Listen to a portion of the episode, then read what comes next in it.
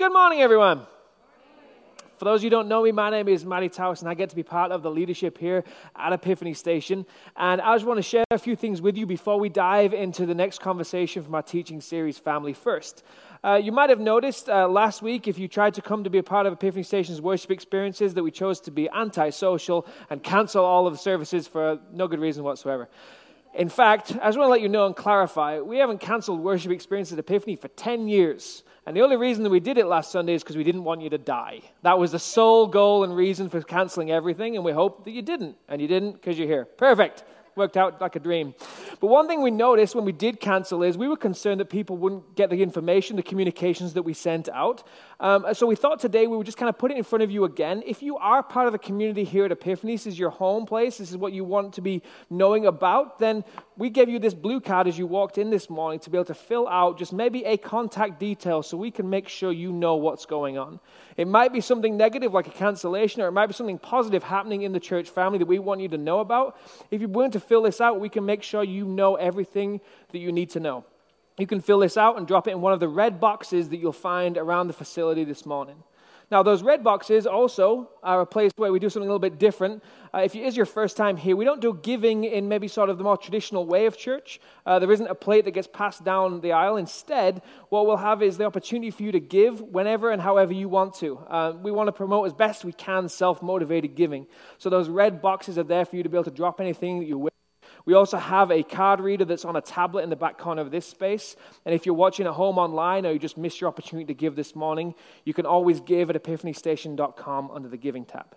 Now, 2 weeks ago, we launched into this teaching series called Family First, with the intent of being able to understand what it means to do family, to put it in the place that it belongs. And that's really our solitary goal, to put family where it belongs. So we kind of had this conversation that set the foundation for the rest of our conversations about what it means to actually love another human being.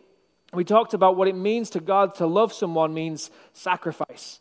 It means being willing to put yourself second, to put your things on hold, to put you last so that you might show that love to another.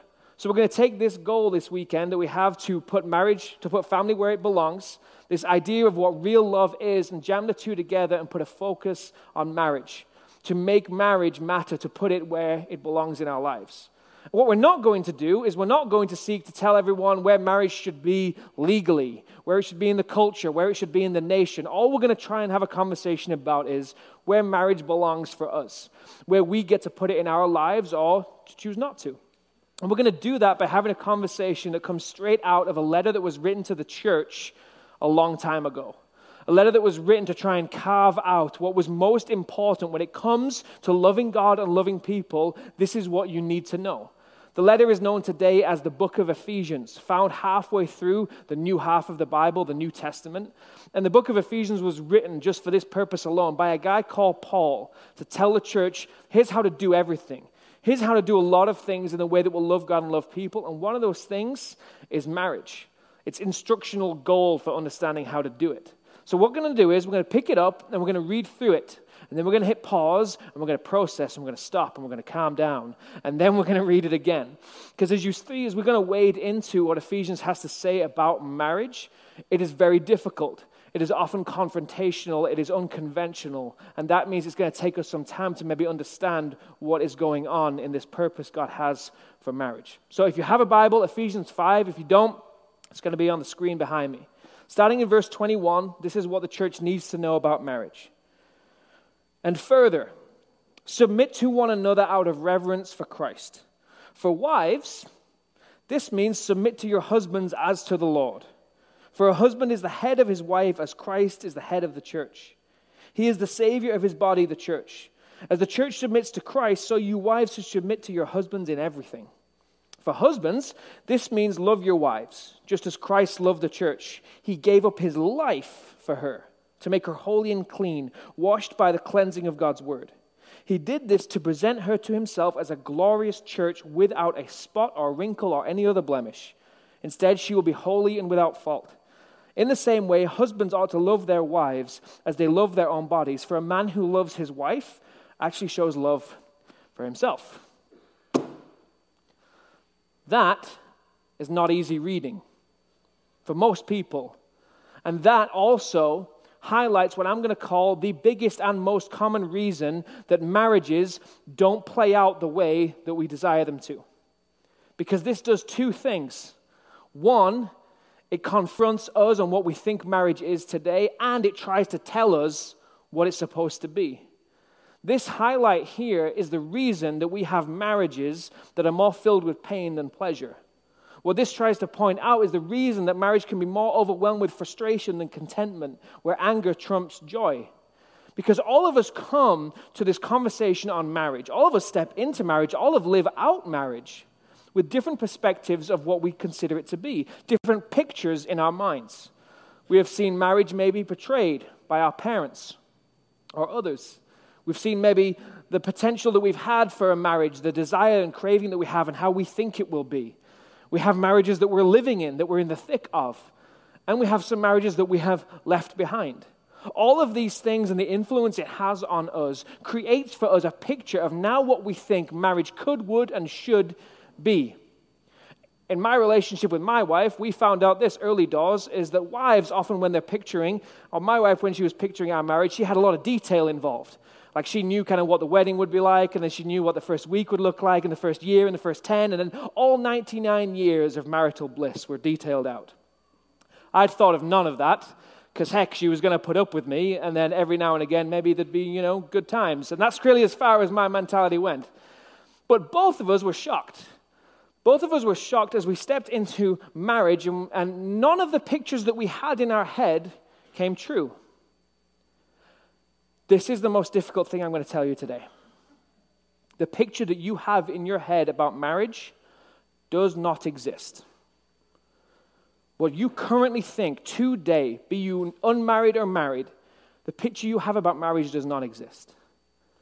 We often learn that the hard way by stepping in and it being so very different. It can be scary, it can be confusing, it can be angering, it can be some of the reasons that a lot of us want to just leave and get out. And for us to move forward, to understand, put marriage where it belongs, there has to be some harsh and stark realignment. The reason that the marriage that you have pictured in your hand does not exist is because, quite honestly, we never picture the thing that we don't want. And marriage is rarely what we want. Marriage rarely ends up being the thing that we thought it always would be, because love is actually rarely what we want it to be. Love has a grander design and a greater purpose behind it that outweighs all of our selfish desires for it. And so does marriage. It has a purpose. It has a plan. And the problem that we find is most of us walk through into marriage and throughout it with this illusion of what we think we can make out of it, always being an undercurrent of dysfunction, it never clicking, it never working, it always hurting. So I want us to walk back through Ephesians 5 in a second here. And I want us to walk through it, maybe not with the mentality that Matty just smashed all my hopes and dreams for my future marriage, but maybe instead just what if God does have something to say about what actually makes marriage beautiful, how it was always intended to be, and how you will find the most purpose and the most fulfillment from it. That's how we're going to look at it. So the first thing that Paul says as he writes to the church, God's message on marriage is this, and further. It's the first thing he says, because when he says that, he's referring to the whole book of Ephesians. There's no way for us to cover this morning what it means to do marriage. We don't have the time.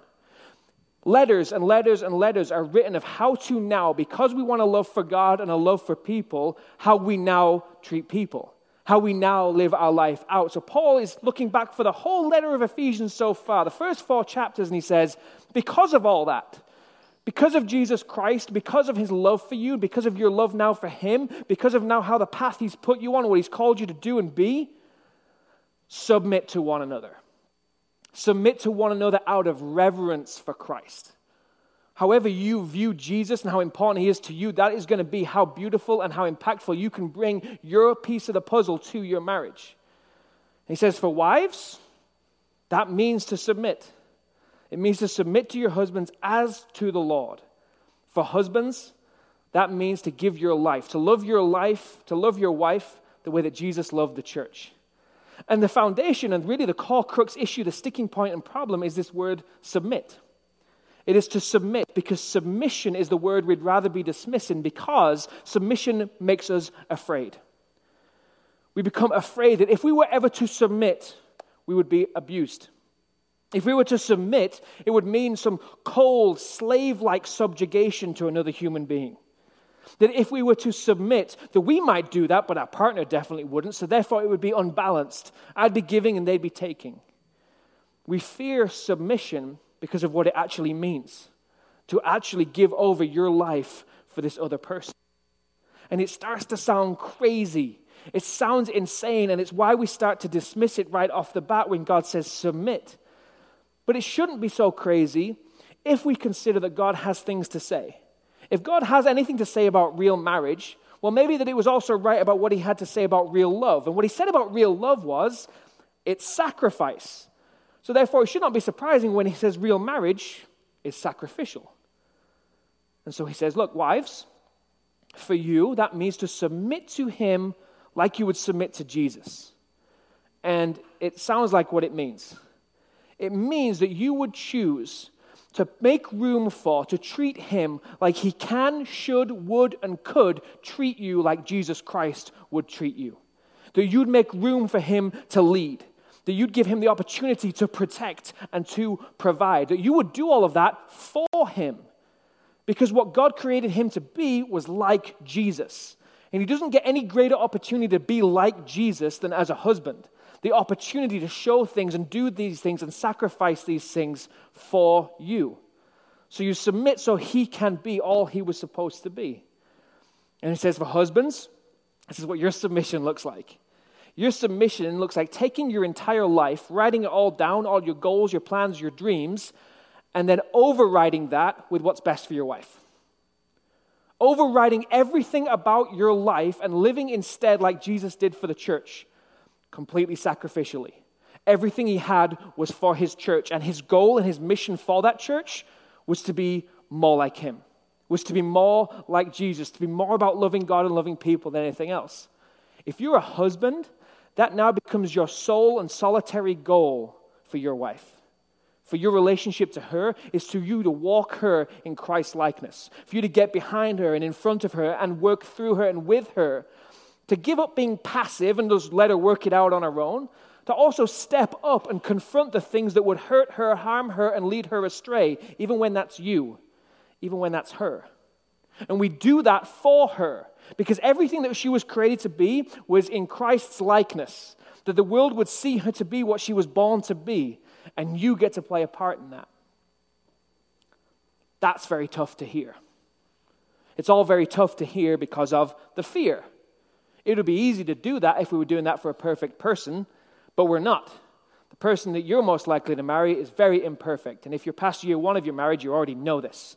They're very imperfect, they're very broken, they're very annoying, they're very frustrating, but they're still quite lovely. We can list all of the problems of why we wouldn't do this, why submission is not the answer to marriage. And we list all of these, and it becomes pretty much a self-fulfilling prophecy. God says the way to make marriage work is submission. I say that that will not work, so I will not do it, so I do not do it, and so it doesn't work. All the while pointing to all of the problems why this is not working. Them, they, her, him.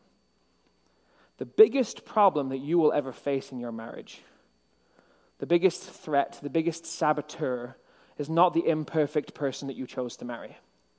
It is not the jerk on the other side of the breakfast table or the jerk on the other side of the bed. It is the jerk side of you. It is the piece of you that still wants this all to be about you. That is why Ephesians is tough to read. It's why it's tough to talk about Paul, and it's difficult to hear from God, because what he does is he points out the most fundamental flaw in all human beings as he speaks to marriage. Is that deep down you still want this to be about you and what you can get and how this serves you, and I need you to not do it that way, so I'm going to call you out to sacrifice the most difficult thing for you to sacrifice, the thing you desperately don't want to sacrifice, the thing that will be on the bottom of the list for you to sacrifice. And he says, wives, that means you sacrificing authority. It means for you to parcel that up and give it to him. And husbands, it means you sacrificing your selfish ambitions and goals and your desires and passions and saying, this is now for her. And you take those two things and you hand them over, and that's what I'm talking about. That's what real love is. That's what real marriage will be, and that's how it will work right. And it will only work right when we choose to clear away this illusion, this picture that we've had for so long, that marriage is about anything else, that marriage is about me, that marriage is just about her and me and the world, and it's just her and me and the kids and me and him, and this illusion has to fade away. This illusion has to die. We have to look past it so we can focus on what marriage was always supposed to be. Because marriage is not an illusion for us to hold up to. Marriage is an illustration that it was destined to be. Look with me at the back end of Ephesians 5, verse 31, 32, something in there, 32, 33. As Paul kind of clears it up and he says, look, this, getting together, being married as one, it's a great mystery. It's weird. But it is an illustration of the way Christ and the church are one. It is an illustration, so I'm going to say it again. Husbands, you need to love your wives as you love yourselves. Wives, you need to respect your husband. This is the why. This is the why behind doing it this more difficult way, why we would yield this type of fruit in our marriage, why we would pursue doing it so counterculturally, why we would sacrifice, why we would really love. It's because your marriage, the one that you're in, the future one you may become a part of, it was created by God to do one thing and one thing alone, to display, to become an illustration for the most important thing the world will ever hear about. It is why God did not just leave family to a nice idea that he created. He didn't just spout some commands. He created a plan around it, a plan that you would be able to show your husband. You would show your wife, you would show your children, you would show your parents, you would show the church, you would show the world how Jesus loves. That's what you would do. That you would have the opportunity to do what it's always been called to do. Most of us, if we're honest, and I'm included in this, started off in marriage and walked for many years considering that this was still about me, that I was center stage. But the plan for your marriage is that you would step to one side and Jesus would take center stage. That how you treat her and she treats you would point directly to him. That husband and wife would become like spotlights on the love of Jesus Christ. That you get to play that part explaining one of the greatest mysteries in the world. The mystery of just how and why God chooses to love us. Why he decided to marry the church. Why he chooses to adopt us as kids. Why he treats us like the cherished bride for all of our spots and blemishes and wrinkles. That he sticks with us through better and worse, rich and poor, sickness and health. This great mystery is what your marriage has been destined to put focus on. That you would be able to show it and explain it and it be pointed to. That people would look to the way that you treat one another for better, for worse, for rich, for poor, for sickness and health and say, ah, that's love. And then you can say, yeah, that's Jesus. God's plan to show imperfect people that they are loved is to put you into a relationship with an imperfect person and say, I'm going to do that for you. How he submits to her, his life, his goals, how she submits to him in leadership. That is what I'm going to do for you. This is how I'm going to give everything I have for you. That's the intent of marriage. That's the purpose of marriage. That's the hope that, honestly, a lot of us need to be reminded of and hold on to as we get into the thick and the mix of doing marriage. That any marriage, that your marriage, is a message to the church of Jesus Christ. A message to be read and to be seen. That Jesus loves unconditionally. That he loves with mercy and he loves with grace and he loves compassion and he loves completely. Now this, as we have any conversation, a really difficult conversation like this, a controversial conversation, I just want to make sure that we're being compassionate to everything that you bring into this conversation, while at the same time being bold enough to say there is a future for every single one of us to do it differently. There is a future for us to find purpose in what we have been called to do with our lives. And that calling on us is, if we're going to think about marriage at all, it is that we'll put marriage where it belongs, by putting it first, by putting it in the place and finding the genuine purpose that it has always had. The most beautiful conversation that we can have is one where, at the end, you get to decide. Nothing is forced upon you. You get to choose what you will do with your relationships and with your marriage. All God seeks to do is put a line in the middle and say, look, half of it is illusion. This picture that you've been sold by Hallmark and Disney and Hollywood, that this is what real relationships look like. And you can go into that. And you can make it work for 80 years. But there will always be an underlying dysfunction, a frustration and a pain. Or you can let me tell you what the reality of marriage is, what it was destined always to be, what I planned it for. I want to take us back, just as we wrap things up here, to our core text for the entire series. The thing that we founded this goal to put marriage and to put family where it belongs is found in this threshold moment between people, a whole community together, and God, in which one man stood in front of everyone and said, what are we going to do with our lives and our wives and our husbands and our children and our families? And he said to them, look, I'm going to give you a choice. Everyone has a choice. He says, if you refuse to serve the Lord, go ahead. If you refuse to serve the Lord, choose today whom you will serve. You can choose to serve gods beyond the Euphrates that our ancestors did. You can also choose to serve the current gods that are right in front of you in the land we now live, those of the Amorites.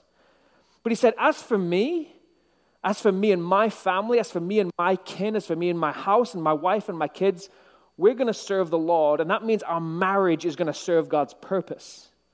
And you get to make that same decision today. You could choose to make marriage matter, to put it in its important place. You could choose today to put marriage first. Now, I want to speak first to those of you who know off the bat already every word that's come out of my mouth. No, that's not for me. I'm not taking it.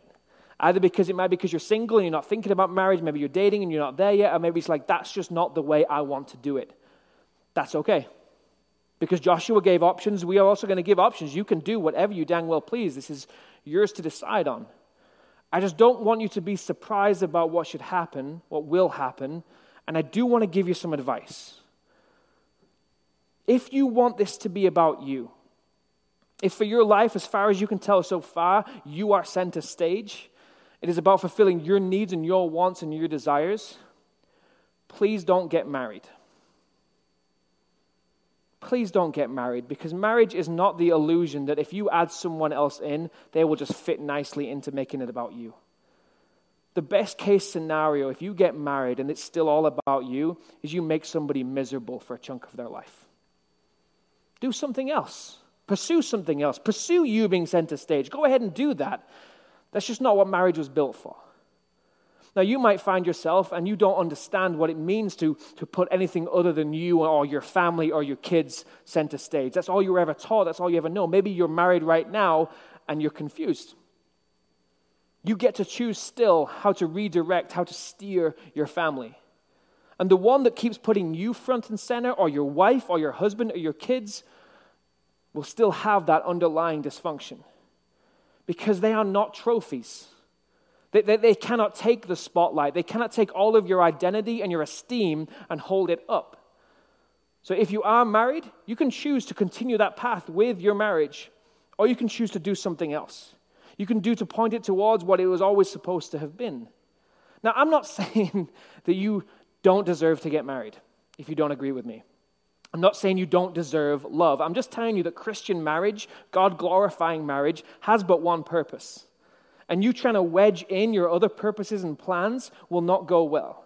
They are what causes the disillusionment, disenfranchisement, and the pain throughout family for sometimes generations. But for those of you who are thinking differently, and this is the singles, and this is the daters, and this is the couples, and this is the marrieds, if you're thinking, I want that, I want God's original plan for marriage, what he wants to do with it, I want to put God first, I want to put love first, I want to step to one side and put Jesus center stage, then you now know what that marriage will look like. It will look like a ton of sacrifice and submission and devotion, and it will look like commitment. And you get to be part of that. You get to be the one that leads that. So if you are a wife that wants to do that, tell him you want to do that. I want Jesus to be there, and because of that, I want to submit to you as I would submit to him, to show you how much he loves you. And if you're a husband and you want to do that for your wife, and you want to give up your life, and you want to give up your goals and your passions and your dreams and your hopes for her good, then tell her that. Tell her, I want you to see how much your God loves you, and I'm going to seek to do that with my life. Tell her that, guys, because we need to chalk up as many wins as we can. We don't get enough. There are so many things that are already so very hidden in marriage and in relationships. Don't let your foundational intent be one of them. Whatever you decide to do, tell her. Tell him. Don't let it go astray and unspoken and undisclosed.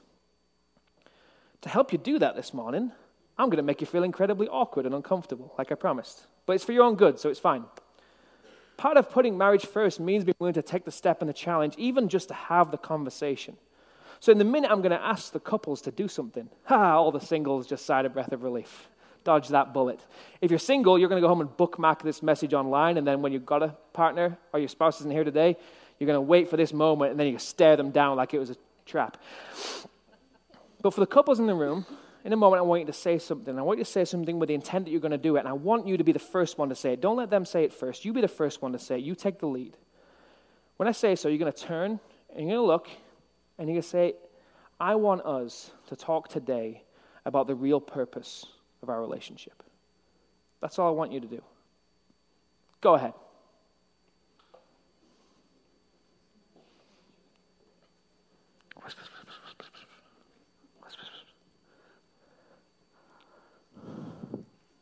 Congratulations, those of you who went first. The challenge in that is that you would at least have the conversation. Not really what I'm telling you to do next, not what you've decided to do next, but you would have the conversation. Because your relationship and your marriage can change, and it can be better and it can be beautiful, but it won't be until you decide for it to be. So choose today. Choose today whom your marriage will serve. Choose today whom your family will serve. Will it serve you? Will it serve them, or will it serve God? And will you put marriage first? As we wrap up the experience, we're going to have the music team head up here, and they're going to play a couple of songs of worship. And you get the opportunity then to make use of this time of worship, but also we're going to have our prayer team be down front, down the side of the stages. Our prayer team is always here to serve you, to be here for you. Now, it can be for any reason. If it is that you're having something going on with your day, your week, or your month, because let's be honest, February has sucked the life out of most of us, then they're here to pray for you, for that, whatever's going on. But I want to do something specific and focused this morning. Like I have in the first two experiences as they responded to it, I want to challenge couples to come and have their relationship prayed over. It's not threatening. You don't have to share anything about problems or struggles. You can do, but otherwise you can just come in silence and we can just pray a blessing over your relationship because we desire it to be the message to us, the message to our church, the message to your family, the message to your community that our God loves and he's going to show it through you. I want you to be the one in your couple that grabs your partner's hand and leads them in this moment to prayer. And if you're the one on the receiving end of that, nothing like a good time to submit than when your partner's trying to lead you into some prayer. So don't be afraid to do that. Let me pray for you guys. Father God, we thank you that you do not allow us to sit on our haunches and continue to experience something that is broken and something that is not working. That you have called our marriage to be particular and distinct and beautiful. That you have a plan to use marriage to display to the whole world what real love is. So help us to get over ourselves. Help us to see the ability to serve you with this marriage and with these future relationships as an opportunity to display our love for you, an opportunity to display our love for the world. God, I ask that you would fill men in this room with boldness, that we would be the ones that grab our wives' hands and pray with them. We would be the ones that lead them towards you. We would be the ones that take the charge in being able to lead them into Christ-likeness. Father, I ask you to fill the women of this room. I ask you to fill them with boldness, that they would be the one to grab their husband's hand, that they would be the one to lead them in prayer, that they would be on to lead them in Christ-likeness, that we would understand as a family what it means to submit to one another out of reverence for Christ. God, we ask you to bless these marriages. We ask you to give us this reason, this purpose for our entire relationship. We ask you to call us to it and not shift off of it for the rest of our day. We ask these things in Jesus' name.